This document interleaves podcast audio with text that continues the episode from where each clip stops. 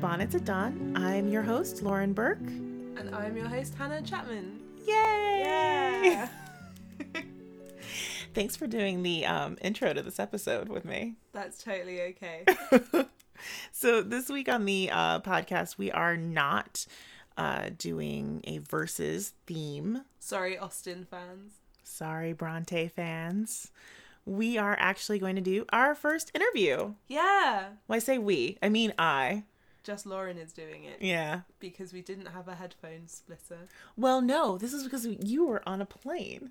Oh, is it that interview? Yeah, yeah. Oh, I was in the air. We've done so many podcasts, we can't keep oh, them I'm straight. So sorry. Since um Hannah is in Chicago right now, we're doing as many podcasts as possible. So it's all getting a little bit like timey wimey, wibbly wobbly. oh no, we're gonna have to re-record because I can't have a Doctor Who joke. Oh, I refuse. I'm gonna try to fit in as many Doctor Who jokes from now until the end of this podcast. I'm gonna go straight in and uh, just introduce our guest for this week so that you can't put another one in. Fine, fine, go for it. Who are we talking to this week, Hannah? So this week we are talking to Rose Servitova, who is an award-winning Irish writer and lifelong Jane Austen fan. Ding ding ding ding ding. that is a point for me, I think. Uh, when she is not writing, she works as a job coach for people with special needs and is involved with organising Limerick's Jane Austen Bicentenary Festival for 2017. Indeed. Uh, she lives in County Limerick in Ireland with her husband Philip and their two children Laura and Charlie.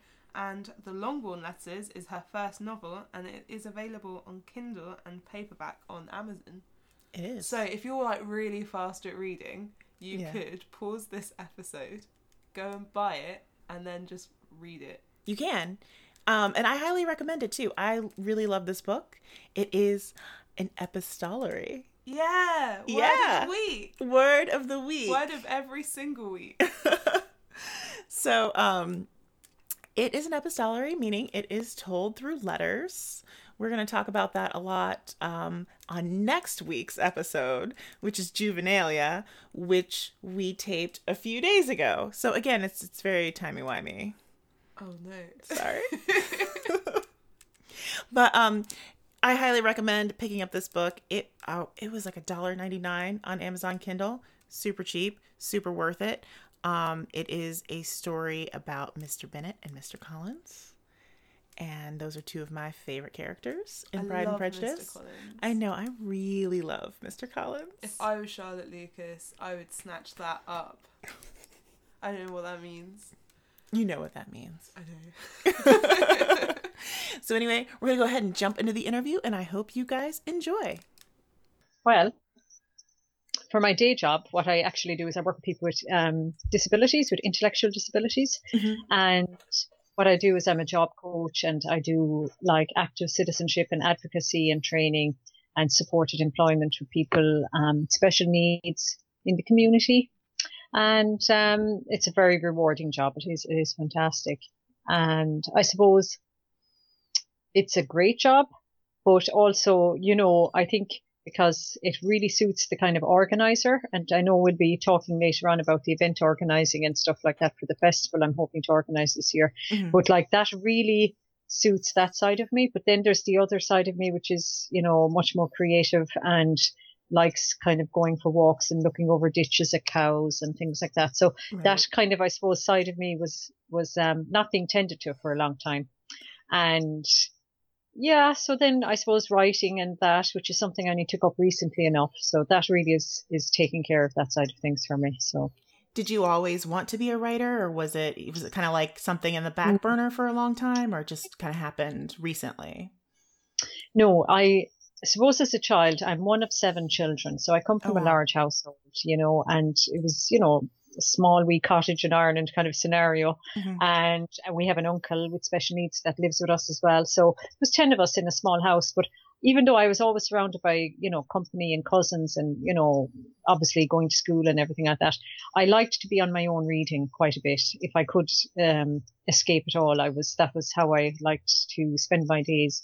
And, you know, I was drawn, when I think back now at when I was in school and I had to choose where I was going to go to university or college and that, I do know that things like I was always, I suppose, struggling with the whole care side and the creative side. So I know I wanted to do journalism, but then I also wanted to do maybe be a social worker. And anyway, between the jigs and the reels, I studied English literature and history mm-hmm. in the end. And, um, that actually put me off reading for at least 15 years. I did not pick up a book mm-hmm. because I just stopped reading for enjoyment and I found I was just, all books just seemed to be something I had to analyze and I just right. kind of just stopped reading really. And, mm-hmm. um, didn't do much writing and then I traveled the world and I think when I was, I kind of felt like taking notes and maybe doing a journal mm-hmm. when I was traveling. And I love Bill Bryson. And actually, I have to say, because again, the kind of the short, snappy, the witty is kind of my style. I do mm-hmm. know that when, you know, when I travel, I love travel books that are exactly like that, witty yeah. and funny. And it's about the characters they meet and the things that go wrong and things that go right. And I had an awful lot of those experiences. I have said crazy things happen to me when I was away. So I took notes kind of when I was traveling because my memories weren't always very vivid. You know, I wasn't, mm-hmm. um, I, I don't know why. I just, I'd be someone then that would read back over something, and say, oh God, I forgot that had happened. So, um, so th- I suppose taking notes while traveling was about the only bit of writing I was doing for some time.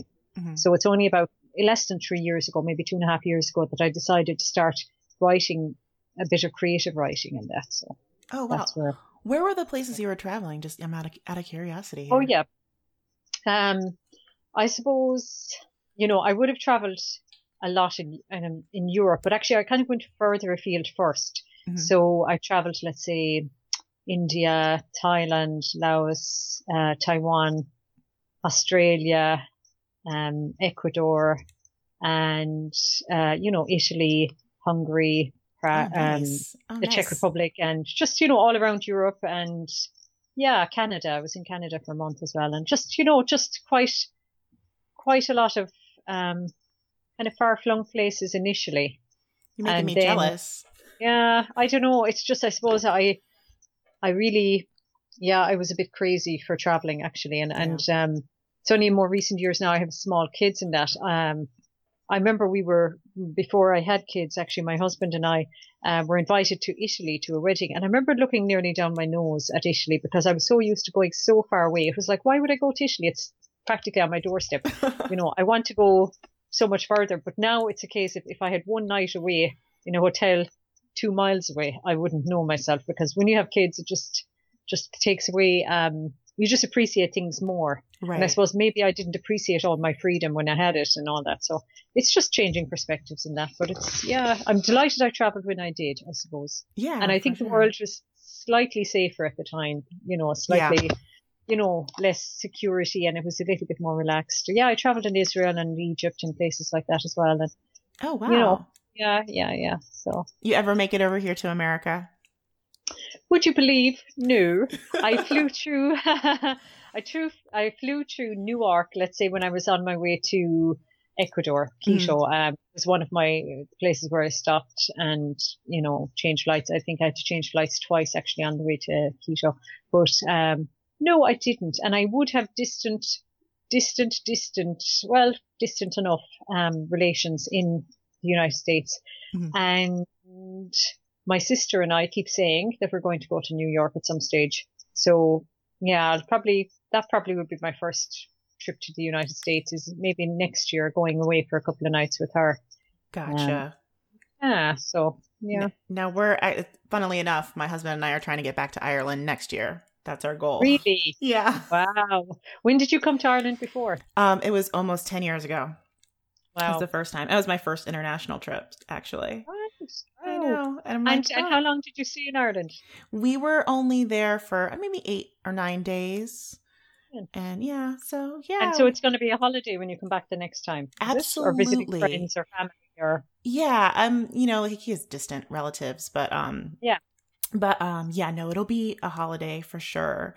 All my travel this year is all like Jane Austen and Bronte Oh. related, but Yes, yes, yes. But Has to be yeah. Who knows? I might be whisked off to the United States of America myself if my book takes off in all the right places. You never know. I think so. I think so. Yes. I mean, the, the Austen I- sequels over here are very, very popular. Brilliant. So Brilliant. I think that's a definite possibility. We'll see. We'll keep an open mind. Keep the pa- I'll keep the passport up to date anyway. Just to- yeah, you should. So for your first book, like, why did you Hmm. decide to go that route? Because it does sound like you could have done a travel journal. That would have been that would have been Mhm. awesome. Yeah, I could and I can and I might. You never know. But Right. um, right. Okay. The thing with Austen is, hmm, you know, people say to you, right, for years and years and years and years and years and years and years, you have a book in you, right? And I believe, Mhm. yes, everyone does, and I actually believe everyone has probably several books in them, right? Mhm. But the thing is, people say you have a book in you, and you're there, and you can't. Like, I literally could only write very short pieces, and you know, like flash fiction and stuff like that. So I was like so frustrated that people were saying that. But the thing was, at the back of my mind, I always had it that like like I love Austen. I love Mhm. Austen. I love the Brontes, but um, Pride and Prejudice probably would be a book, and that was my comfort blanket. And I hear a lot of people saying that, but it is so true. It's the one.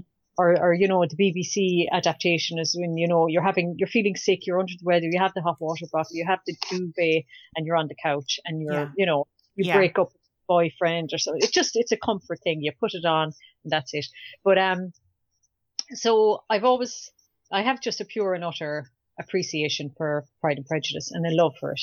And, you know, Pride and Prejudice's 200th anniversary, when it happened there a couple of years ago, I was actually quite, I kind of said I'm annoyed with myself a little bit that if I was ever going to write anything longer than a short story, something it have it would have to be based on a subject I'm very familiar with and that I love very much. Um, only because that would come easy to me because I can't do toil and struggle. I'm not disciplined. Mhm. I am not, you know, I just, it's a, it's a personality thing. Mhm. And so it would have to be something that I'd enjoy and whatever. I'm, I won't say I'm a quitter, but I'm someone that, um, you know, Jesus, just sorry for the bad bad language there now Oh no, you're totally fine. edit that out. but um, no, I kind of just felt if you know, and now that I do have two young kids and I'm working full time and everything, I said it's never going to happen if it isn't something that's short and sweet Mhm. and something I enjoy in the doing and that I can piece together. And that was the format, which was that I could do each letter and just kind of pull them together instead of just looking at this mammoth task. Right. So when Pride and Prejudice, the 200th anniversary happened a couple of years ago, I was quite, I was kind of uh, a little tiny little thing of maybe disappointment or regret went off in the back of my mind. And I knew it wasn't the right time. I wasn't in the right place to write at that time. And Mhm. everything makes sense now that I'm, I am where I am. I look back at last year and the changes and the people I met and, and the things that opened up for me. And that, that was the perfect time for me to write. Um, whereas a few years prior to that, but um, it had the intention had been maybe the diary of Mr. Collins. That was Okay. kind of at the back of my mind for a long, long time. I suppose it wasn't even ever thinking it was going to become a reality. And again, I had self-esteem issues that kind of made me think, well, who do you think you are that Oh, would write sure. a book that, you know, would expect it to go out there and who would read it under yourself and your, maybe your mom if you're very lucky and, you know, right. um, this oh, sort every of thing. So every writer. yeah, so it was like getting over all that. And I, I- you know, last year there was a lot of things, a lot of shifts and changes and probably just, just different. I was in a different frame of mind and I had to kind of be my own cheerleader a little bit more and I had to kind of grow maybe a bit stronger and a bit, you know, more confident, but also I was more relaxed in myself. So Mm-hmm. that allowed me to just take it a bit, you know, don't take it so seriously. And I, and I just Right. started, I was, was having coffee or having tea with a friend of mine and, uh, he's a writer and an entrepreneur, which is a great combination because you've got the creative and you've got to get up and go. Mhm. And, you know, one of these people that once you've had a cup of tea with them, you're going to just, you know, you're going to go out there now and climb a mountain kind of Right. thing, you know, Yeah. want to, you know, the, you start tackling your bucket list. So after that, I said, look, I'll just go home and start it, and that's it, and I'll just make a start. And that's what I did. And um, after that, then it just, it, the minute I decided to sit down and write Mr. The, the diary of Mr. Collins after that conversation with a friend, um, the idea for the letters came instead. I just knew it was like the whole thing was in my head and it just was waiting to be discovered. And, um, but I had to make up my mind to sit down and do it. The minute I sat down and did it, do, to do it, I realized that the diary would never work, even though that was what was going around my head for maybe eight or 10 years, Mhm. and that the letters would, because the contrast between the two men and the fact that there were already four letters in Pride and Prejudice, it was just a matter of filling in the gaps and taking, taking it from there. Yeah. Um, you know, so that was that. Yeah, I I love the contrast between the two characters. Those Yeah. are two of my favorite characters, actually. And um I love like sort of going back to what you said about Pride and Prejudice being like comfort food because Mhm. that's what it is for me. I mean, it is one of my favorite books. It's definitely in the top 5. And I reread it every year and I watch um I mean, I love the Keira Knightley version to watch when I'm just like down and low and Oh, that's good, a yeah. that's a big point of contention between Hannah and I, my my co-host. Yes. Why does she prefer the BBC version? It is. oh, She does prefer the BBC version, absolutely. And then um Pride and Prejudice, not her favorite Jane Austen, which Okay, which we argue about quite often. But you know, that is interesting. it is. You see, when you love Austen, and I'm sure the Brontes, but when you love Austen, it's incredible. You just any adaptation or anything, you have your Austen glasses on, and this is what really scared me about writing for an Austen group of people because I know if you meddle with someone's classics, you meddle with someone's favorite, you interpret a character slightly different, or you call him a different name. And I, I had a bit of that now where someone, you know, might have said, Oh, he would never have been called that, or I never saw him doing that or doing this. You know, um, luckily that, that only kind of happened when I ran it by one or two people. But like since then, it's absolutely been the opposite response is that people can't believe how loyal I have been to the original Yeah. and to their characters. It's just like I, I let them off to show us what was going on behind the scenes, but I, Mm. I kept true to their their personalities and to the timeline of Pride and Prejudice. Mhm. And you know, no one did anything. The zombies didn't arrive in the middle of it or anything like that. right. And um, the funny thing is, and my comment on what you said there, Lauren, is that when you have your Austen glasses on, you don't miss a thing. And I bet you you're the same. If there's wallpaper in the background, if you watch something a thousand times, as most of us Austen fans do, you you don't miss anything. You don't miss the wallpaper, the mannerisms, what they're wearing. You just keep soaking it in after, and you never get tired of it. You just keep soaking it in, the music in the background, Mhm. and you know, you nearly find something different every time. Um, I found the Keira Knightley version of Pride and Prejudice. I'll be honest, she isn't my favorite Mhm. actress in the whole world. I had to get over that. Um, but what I would say is I found it very earthy and it was a Yes. lovely earthiness, very down to earth. And I loved that. It was something that wasn't brought into other adaptations. Yes. It really connects them with, with, with, um, you know, they're much more grounded and it, it's Mm-hmm. kind of their day to dayness. I really loved that. And at the dance and all that, it's much more up in the air, kind of, you know, everyone having a good time. It's Yeah. less formal. Um, so you miss nothing. And I'm sure you're the same, Lauren. You, you don't miss a thing. Oh, for sure. And that's what I kind of like find fascinating about it because so Hannah and I, you know, aside from doing this, we also write and we edit comics. And, you know, the thing is like in, in comics, you're constantly reinterpreting, you know, different characters. Spider-Man has had a million different writers and, and so I think we kind of apply the same sort of like thought process to Austen Wow, and Bronte. And so when we're reading the Mhm. adaptations, I, I find it just really interesting to see how other Mm. people interpret things or, Yeah. you know, Yeah. what, what rings true for them. And yeah, Yeah. It's funny, you see, first of all, you, you made a great point. that like I, I, why didn't I zone in on two other characters? Why wasn't it about this one or that one? Mhm. Because for me, Austen did uh, minor characters so brilliantly. yeah. If you compare, if you don't mind me doing so, right? Oh, um, please, Jane. Eyre is another second, I would say Jane Eyre and Pride and, uh, Pride and Prejudice are like neck and neck for me, like up at my top, you know, top two books anyway, like, you know. Mhm. And the thing with Jane Eyre is that the major characters get all the attention and minor characters are really have a, you know, they have a slight purpose in it, Mhm. but they're, they're, they're not very vivid and they're not entertaining in the sense of a comedy or anything. Their, their, Mhm. their purpose is to serve a purpose and it's, it's, you know, they're short and whatever. The love between Jane Eyre and Mr. Rochester is so intense that the, the spotlight is on them the whole Right. time. Whereas I find with Jane Austen, her minor characters could go off and have little adventures of their own Um, Mhm. and that her minor characters are painted, even in a few sentences, so well. And maybe there's humor there, or there's quirkiness there, or there's rottenness there, whatever it is. But it's it's a few words, and boom, it's like this minor character that's just you know you can just see their whole personality unraveled in front of you. So um, Yeah, Yeah, so absolutely. was- I'm a yeah. hundred percent with you on that. The Brontes And are very is- internal. They're very internal, Yeah, and yeah, Jane is great at world building. Yes, and Jane had to be told in the first person because it's her mental processing of this passion and this angst and all that. And that's Mhm. why, do you know, because I often thought about that because uh, what's in my head for a second book, which might happen as a book or might not, is Mhm. actually I've it will have to be in the first person because it's a lot more of an internal dialogue scenario. So, you know, I was thinking, could I do it any other way? And I said, well, no, you can't because if it's going to be this personal, telling their story, you know. So Right. Oh, Mm. now I'm excited. So, okay. So you're thinking about a second book. You've actually like you- you're like over this hurdle of like actually putting this out there. No, You've gotten it. well, something. Do you know what? Talk about going from nothing to like you know something. I suppose there was a little bit of trust happening with when I was writing the Longbourn letters. Again, I I took myself a lot less light. I, I took myself a lot less seriously than I often do.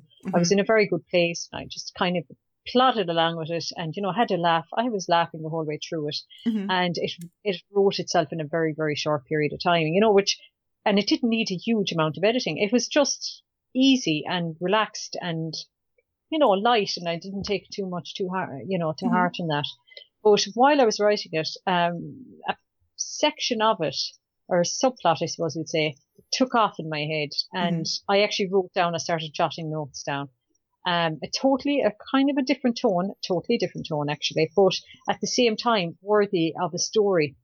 And interestingly, I know of a real life scenario similar that happened back in the twenties. And I was kind of saying, will I set it in the twenties or will I, you know, uh, based on the real life scenario or will I run with my own kind of Austen era? And I think I would go with my own Austen era Mhm. and maybe read about the, the situation from the twenties and let that inform whatever. I'm talking as if I'm a writer here. By the way, Lauren, I ain't a writer. Like, you know, what I mean? You, you I'm are a writer. like- well, I am, but You- know, it just still feels weird to be even talking about stuff like that. Like as I say before, I couldn't even write a short story. Now I'm already talking about a second book. But Well, Um, you are a writer. I mean, you know, so again, like, you know, my outside job is as an editor, and I talk to a lot of women about like sort of imposter syndrome, and I have a lot of people that'll say, I'm not a writer. I mean, I've written a book, but you know, no, but you Yes. but you are. You you committed. yeah, That's the thing. Oh, It's on no, the page. It's done. It's Yeah. out there. You're putting Yeah, yourself yeah. out there. That's the biggest hurdle. yes, it is true. Yeah, yeah, and yeah, it is. And it only gets And I would- easier. Yeah. Well, actually, the hardest is behind. Like, I genuinely believe the hardest is behind me. I did feel like I was coming out, hmm telling people that I had written a book. I choked on the words. I kept it secret from everyone. Mm-hmm. I, do you know, was expecting, I had so many conversations in my head with how people would judge me and all this sort of thing. And the reality was people were so much, so supportive, so brilliant, hmm so gunning for me. And it really was an amazing experience. So like, yeah, I was my own kind of, um, I'm so glad I just pursued with it anyway, you know, Yeah. and just found out, you know, that it wasn't, it wasn't the horrible, you know, No, and it's a having to disappear, you know, shrinking away into myself kind of, but no, did put it, it made me stronger, I have to say. it's um it's a great book too. It's super enjoyable. I am halfway through. I haven't finished. Oh, good girl, Lauren. But Well what I you. what I but I did love is I had this like crazy busy weekend, and because of the Yeah. letters format, you are able to read like two or three letters, Yeah, and then. I was Yeah. on a train and getting off a train, you know, like that sort of thing. So it's I I think it's actually a perfect. Uh, one or two friends of mine were heading on on flights that are two, three hours long. You know, mhm. to be honest, you'd actually read it. You you know, you'd read it really. It's a it's it's very easy to go through it. It's quite a short read. It's not like a mammoth read. no. Um, it is quite, and it's also like they said, oh yeah, I'm going on holidays, and I do think it is perfect for that. It is know, perfect. It's, It's also how it was written, not to mind how it's read. That's how I wrote it, you know, as well. Literally just picking it up, throwing in a few letters here, throwing, throwing in a few letters there, and it, it made it you know, you can stop and start, you know, pick it up again. Yeah, it's perfect. I um also you have the voices down so well that I think this would be a great piece like if there's any aspiring actors out there who want to like someone Oh. takes Mr. Collins, someone takes Mr. Yeah. Bennet and reads back and forth. I would love Yeah. I would love to see that happen. Well, do you know what I would love to see Hmm. is it on the screen, televised or something, because Yes. I am not a visual person, really, not uh, Mhm. hugely, but I'm more an empath, and I I feel, oh my god, I feel everything. I cry every day. I think, you know, with stories and hearing this and hearing that, and I t- I totally embrace that now, and I realise that an awful lot of writers are empaths as well, Mhm. but. When I was writing this, and I think it's why I laughed out loud so often when I was writing it, is that I could see it the whole time and the two characters. It was so fun. And it was so easy to just literally go from one head, from inside one head over to the inside the other. I just don't know how it was so easy, but it was. I could just totally hear the reactions that one would have to the other, the horror and the indignation maybe of Right. Mr. Collins, you know, and then Mr. Bennet kind of totally taking the mickey then, like, you know, so it was, yeah, it was quite a visual write. Do you have Yeah. actors in your head as you write? So I always have actors in Uh-huh. my head as I write and as I read as well. So No. I, I have casted I've cast this novel, but you Oh. go first. Yeah. Do you want my, the, the fan casting? Do you want that? Yes, I do. I'm so Yes, curious. Okay, okay, okay. Well, I didn't actually have, um,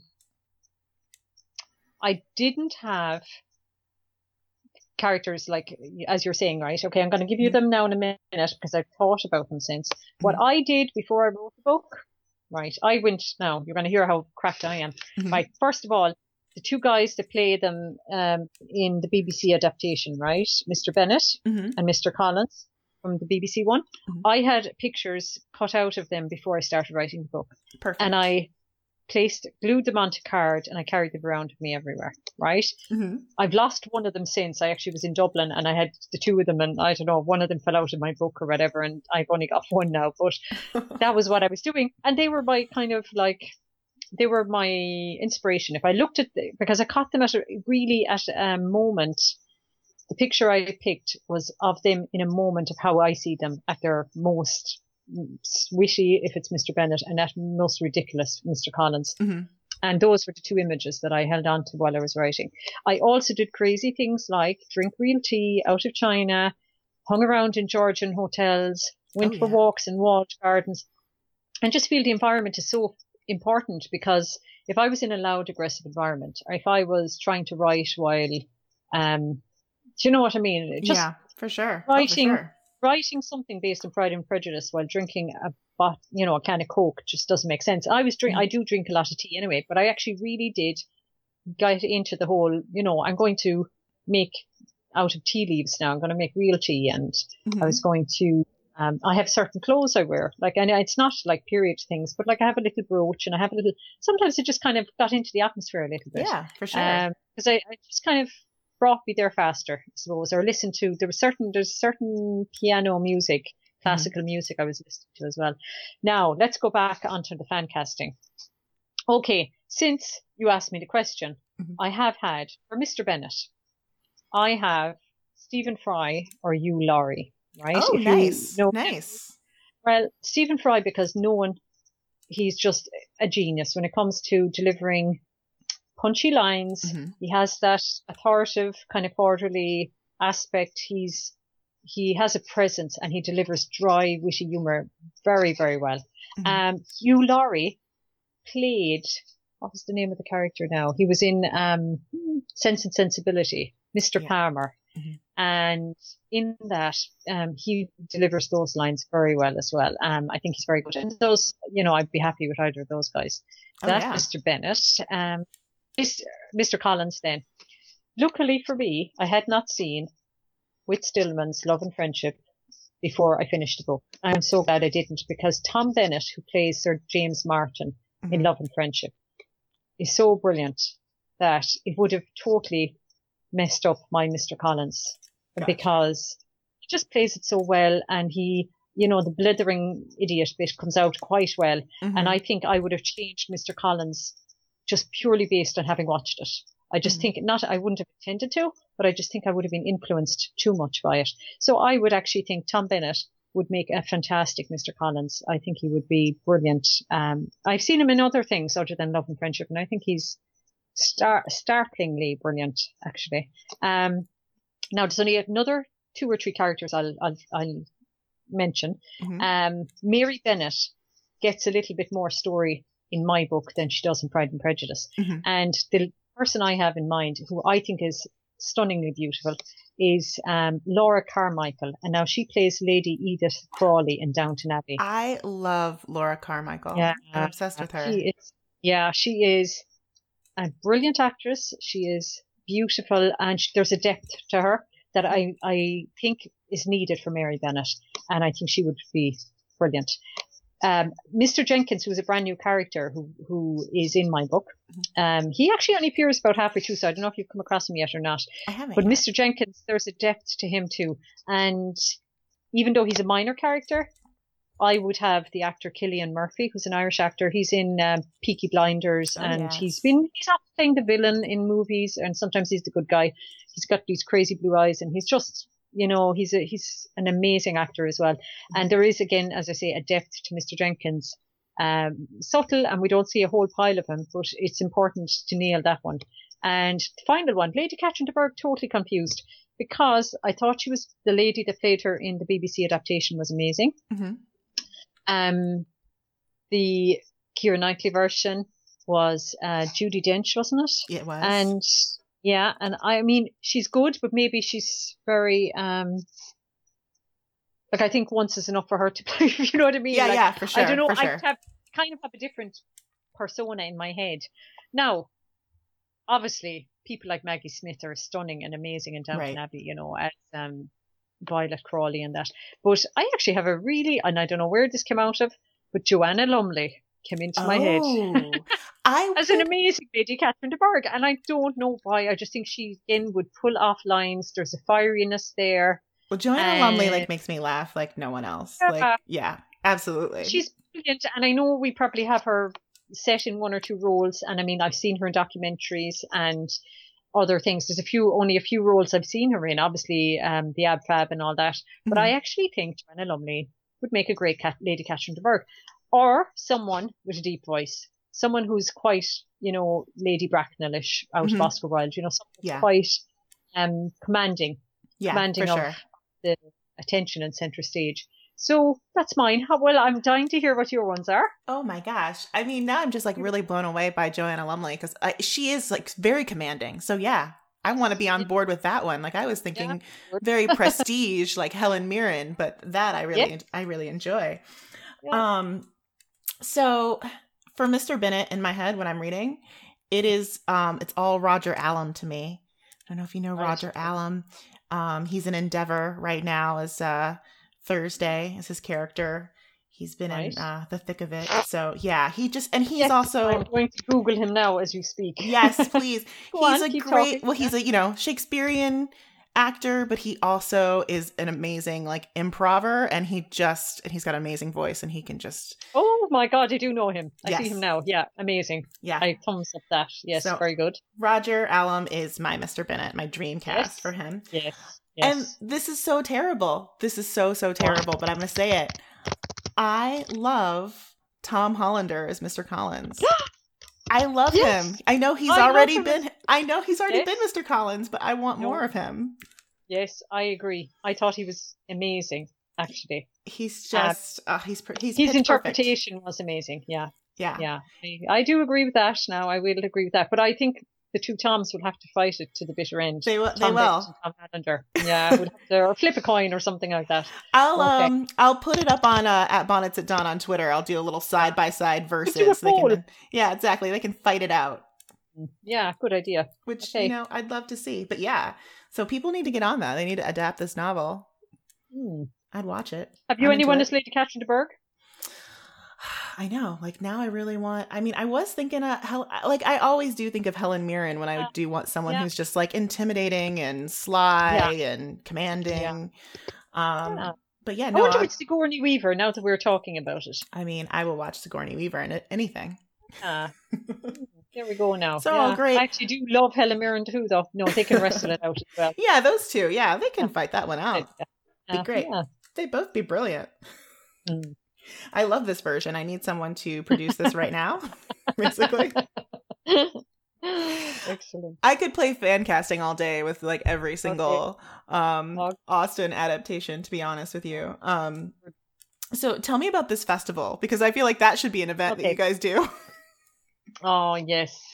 Yes, the Jane Austen uh, 200 Limerick, right? So I'm mm-hmm. from this part of Ireland called Limerick, mm-hmm. and it has an amazing Georgian heritage. Now, we haven't done anything by way of a festival specifically for the Georgian side of things. And I always had it in my head. Again, now, first of all, my own background. I have like qualifications in stage management and fundraising and event management, things like that. And oh, I organise one of the organisers for the Bloomsday Festival a long time ago, which is in Dublin for James Joyce and all that. So I can't help myself. Mm-hmm. I love project managing and event managing and stuff like that. Now I'm not doing it primarily in my current job. There'll be little aspects of kind of, and I'm on committees and I'm on different things like that to kind of make things happen. So, but this was something I always had in the back of my head. What a great city for, we have the largest Georgian quarter outside of Dublin. Mm-hmm. Um, and then we have connections with Jane Austen and that Tom Lefroy, who was her apparent love, mm-hmm. is, was born in Limerick. That's another thing. Then Emer Buell Downing, who is, um, you know, a very well known Hollywood costume, period costume designer, is from Limerick now, and studied in Limerick School of Art and Design. And she is, um, she worked on Becoming Jane. That was, oh. she was the oh. head, uh, costume designer for that and Love and Friendship.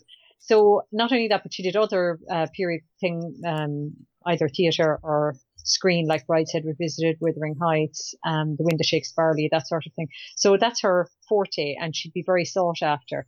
And she's amazing, and she's from Limerick as well, and she studied in Limerick. So there was these little things, and then there's all these other. I can't even tell you, like all these other Georgian connections and Georgian, very vibrant um, Georgian groups and historians and all this sort of thing. And uh, we have this amazing. We actually wrote a lot of the book was in a, a fantastic hotel called Number One Perry Square, on, right in the Georgian Quarter, and um, yeah, just like it's this hotel that's just was revamped, you know, totally renovated, restored, and brought back to its absolute beauty and glory, and it's a fantastic um, area and it's got a beautiful drawing room and afternoon tea and all that. So it was about organizing all that sort of thing. Initially in my head, I kind of said, okay, please will someone organize this? And then we've just come out of a, we're just coming out. We're not still quite out of a recession, but. Limerick itself is starting to thrive and it's got a very, um, arts and creative, um, community and it's really just exploding really is, is what it is. And also commercially and, and everything investment in the area. It's all picking up and it will pick up and it's destined to pick up and a lot of very dedicated people to see it through. So it just seemed like a much better time. Here I was writing this book. It all just kind of fed into each other. And next thing I could see all these cities all over the world with, you know, and uh, I, am not knocking them. I think it's amazing. I really, I was so impressed. I all these cities who either had no Georgian history, let's say background or buildings or heritage, or connection with Jane Austen, and they were throwing themselves into Jane Austen's bicentenary. And I was like, oh, come here, I'm going to start doing this over here. So it was only meant to start as like an afternoon tea event with a talk about the history, about Tom Lefroy and where he was born and he's, you know, all that sort of thing, and Jane Austen, Tom Lefroy. And then we have fantastic Irish historical costumers as well, another group who again would give a talk on Regency costume and they, you know, they do dance routines and stuff like that. But, um, you know, so I was like, okay, we'll just start with this. We'll just do one event, an afternoon tea plus talks and all that sort of thing. But next thing, through word of mouth and whatnot, I was getting, you know, there was theatre and there was, there was all these, a show coming to here and this was coming there and just all connected to Austen, connected to architecture, screen, literature. It was, it was just, it's just there. I'd be a fool not to try and facilitate it. So I'm just curating it. So mm-hmm. the whole point is that each, um, you know, I'm bringing people together basically. So there could be a venue like a theatre and there's someone who does, you know, Regency workshops about uh, life in the big house and how a lady got ready for the day and has all the costumes and is in costumes themselves, talks through all that. So on Culture Night, which is happening in September, the, that particular venue, the host, will have that particular person presenting a workshop that evening. So it's it's kind of like dotted from July right to, through to December with lots of different events. Emer okay. Downing, the period costume designer from that I mentioned that worked in the movies, she's going to be going back as a visiting lecturer to her former school and speaking to students about um, you know, period costume for mm-hmm. movies. And she then that evening we're hoping to have um, an evening with Emer Ní Downing in the drawing room of the hotel I mentioned. And basically there she again she will have costumes from uh, Love and Friendship there. She's going to meet with with people from all over Ireland who said they want to be there, who work in theatre, who are Jane Austen fans or you know, all sorts of backgrounds want to come and meet with Emer and, and hear what she has to say. So it's kind of everything. It's going right across. It's the music. We have the World Academy of Music in Limerick. And, you know, I'm hoping to link in with them as well about, um, you know, just to make sure that all the disciplines and all the, the yeah. areas are covered really. Um, and I don't have to go far. I don't have to go far. It's there already. It's happening in Limerick. And all I'm trying to do is just bring people together and what I'll do then is promote it so that people, other people are aware of it and might want to come and, you know, go, go to this or they might want to go to the show or they might want to go to the afternoon tea event or, you know, a screening of a movie or something like that. So that's amazing. That. I want to go. Yes, you. I'm like come. sitting here thinking, like, what do I have going on from J- July to September? yeah, like, can squeeze in a trip. Yes, we will, for God's sake, you surely be to God can make a pit stop in Shannon on the way. And that's a handy thing as well that we are quite, you know, we're half an hour from Shannon Airport and mm-hmm. that's what it is. And we, I've actually received international, like as in interest from people who are in the Jane Austen Regency world who are, you know, based in the UK or something, like you know, wanting to come or wanting their show to come or wanting to give mm-hmm. a talk at it. And, wanting, and again, as I say, I have not put a call out. So this is pure word of mouth. Um, yeah. So it's amazing really- how that happens in this community. Like I just set up a Twitter and then just suddenly met a, a bunch of amazing people. Like, yes, it's crazy. Yeah, it's crazy how the Janeites find you. Yeah, and the funny thing is, it's a very. Do you know what it is? It's like being a Trekkie, and I know this was being, yes. this is often said, right? So I've heard that, and I thought that was exactly it. The only thing is that Jane Austen people tend to you know, it's more insular. You're more, it's more a case of, oh, I, you know, I like going for walks in walled gardens and big country estates and things like that. But, and you know, and I love reading Jane Austen, you know, but you're often sharing this, you know, keeping it to yourself, right? You know, mm-hmm. you're just going about your life and you're reading your bit of Jane Austen, you're watching your Keira Knightley movie and that's it. Next thing, something like this festival happens, you should see people are nearly jumping on me, like, you know, or their eyes are lighting up. And I know, you know, they're like, we need, you know, it's almost like a form of expressing yourself is to oh, come yeah, out, say, I'm sure. a and meet a room full of other people with the exact same passion and um, excite and get excited about the same things and the gadgets and the, you know, the paraphernalia and the talks and all that. So yeah, yeah for sure. It's, it's, yeah. It's amazing. I love the community. Are you part of like Jane Austen Society of Ireland? I'm guessing. Yes. Okay. Yes, we only have.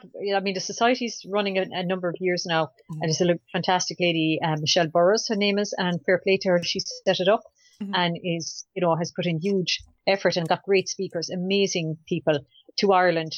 Um, for the last number of years, every event was booked out, and you know, I always had a great show. So there was obviously yes, a keen keen interest. And then there's local groups as well, like there's Cork Friends of Jane Austen and you know that sort of thing. So um, supporting each other and getting together and sharing their love of her literature and, and that, and who thankfully have reached out to me and said we, you know, we're, we can't wait to support the festival yeah. and we'll come up for this or we'll come up for that. And yeah, I feel I'm feeling really supported. I yeah, think if good. the first person that I went to had closed the door in my face, I, you know, I just said, oh God, this isn't going to work out. Why am I drawing this on myself? I'm doing it like it's, you know, I'm, I, you know, I'm just doing it for love of Jane and, and that. But the reality was, it was like so many venues and so many, um, hosts and, and artists and creative people and all this, they're all Georgian related or somehow uh, just every one of them has been amazing. No one has been even negative or in any shape or form.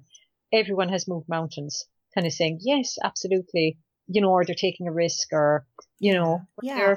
I can yeah. imagine. It's crazy. Like, you know, when Hannah and I were talking about doing this podcast and this book, I was just like, oh God, this is something yeah. we like to argue about as friends. will anyone care? Yeah. Who can, you know, will they even care? Will they read it? And then I've been shocked by how supportive yes. and, you know, interested everyone is. And, um, yeah, it's crazy. And I just and I'm trying to like get to the bottom of it too. Like what is it about Jane's Yeah. work that just people just res- what are they what is everyone responding to, grabbing onto? I guess. Yeah, what is it? Well, you know, it is. Oh my God, I wish Niall MacMonagle was here now because he's a Jane Austen expert here in Ireland. He's doing mm-hmm. radio shows and he was explaining this. What is it about Jane Austen? And it's just, it is a kind of a form of genius, really, and it's her ability to capture people. And, and it is the big themes, like even though there were kind of local things going on and there, you know, you could get down to the nitty gritty like some books do, but she doesn't. She keeps it to the kind of universal themes Mhm. but it's her genius for character. She's really not going to describe a sunset. and She is not going to describe a mountain Mhm. or, you know, go into incredible detail about. I mean, Elizabeth Bennet, like, how does she look? Yeah, Do we know? right. Like, do, do you know? You know, I'm thinking of BBC Jane uh, Elizabeth Bennet. Someone else could be thinking of Keira Knightley. It doesn't matter because it was never described, um, you know, hugely. She doesn't Right. go into such detail. It's kind of just it's about the personality. It's about what goes on in their lives. It's about relationships between everyone, and it's about you know what were the pressing issues at the time of that. So.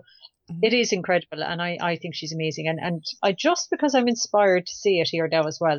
Jane Austen, in my opinion, was written for men and women. Yeah, I think she's incredible. Um, I do believe that a lot of probably the writing since then, because it's romance or erotic or supernatural or whatever, like that, especially maybe with the romance in that, that men maybe shied away or pulled away. Because I knew a few men who were big Jane Austen fans who kind of nearly didn't see it. You know, it's like Mhm. they'd have to pretend they're into, you know, Steinbeck and whatever, and then they might just slip it in under the radar. Then, oh, and I love Jane Austen, but um, I, it was very, very, very important to me. That's why the title is exactly as it is. The Longbourn letters, the correspondence between Mr. Collins and Mr. Bennet. This is not, these are not love letters. That the Right. Longbourn letters are not the letters between Darcy and Elizabeth or any other character. They're about letters between two men. So, uh, what do you think of that interview? It's my first time. I mean, it was good, but Mhm. if I never hear Roger Allam's name again, it will be too soon. Like, Y- you know, I love Roger Allam, and it is my lifelong mission to see him cast as Mr. Bennet. I mean, good luck with that. Thank you. I'm gonna tweet at him. If you guys would like to tweet at him as well, let's just like make it happen. Make You know? so. I think it's at Lauren loves All- Roger Allam. I mean, side note, I saw him at the Globe once. and in that show was also the kid that plays Merlin. Colin? Oh something? gosh. Is that his name? Anyway. Another person I don't want to hear about. yeah. So that guy, um, everyone was there and they were like catcalling Colin. Yeah. And uh, I was like, Like, telling him that he's a rubbish actor or telling him to take off his clothes. like take off your clothes, which is at the Globe, which I think is, you know, yeah. it's not right, guys. Like have some respect for theater. But then I was like, woo, Roger Allam. And he was like, see me in my dressing room, lady. No, everyone just looked at me like, stop, stop. Did you then have to put your knickers back on because you're about to throw them on the stage? I did, I did, I did, and that's why I can't go to the Globe Theater anymore. Wow, you and me both, mate. anyway. um, I loved having Rose on the podcast. She was so awesome. I hope she comes back because I really, really want to hear more about um, the Jane Austen Limerick. Yeah, I really Festival. want to know how the festival goes. Yeah, and um, if you guys want to keep up with the festival, you should go to the Facebook page. Just type in Jane Austen 200 Limerick and uh, like that, and you'll you know be up to date. Also, if you want to uh, follow Rose, and you can get some updates that way, her Twitter handle is just her name, Rose Servitova. So it's R O S E S E R V I T O V A. And our Twitter handle is bonnets at dawn. If you want to get in contact, leave us a review, send us some photos of Roger Allam for Lauren to look at, anyone else for me to look at. That'd be great. Yeah. And Yeah. it's the same on Instagram. It's the same on Instagram. Um, and also our hashtag that we kind of have ownership over is has- hashtag Austen versus Bronte. So Yeah, use it. that. We own it. I'm just saying we own That's it. That's aggressive. I think Yeah. someone's going to come up on the hashtag war. I'm, I'm scared. well, I'll fight him. I don't care. You guys have been using hashtag Team Austen and Team Bronte though when you tweeted us, which I love. Everyone just uses hashtag Team Austen because we're the winners. No, they've actually been uh, using Team Bronte. So uh, yeah, Yeah. thanks guys. Thank you very much. So next week on the podcast, we are going to talk about the juvenilia. It is a funny one. Is it? Yeah. Oh no! I felt sweaty after recording it. That's for sure. I know. It's it's a lot, guys. It's a lot. So, um yeah, tune in next week at Tuesday and we hope to hear from you. Bye guys. Bye.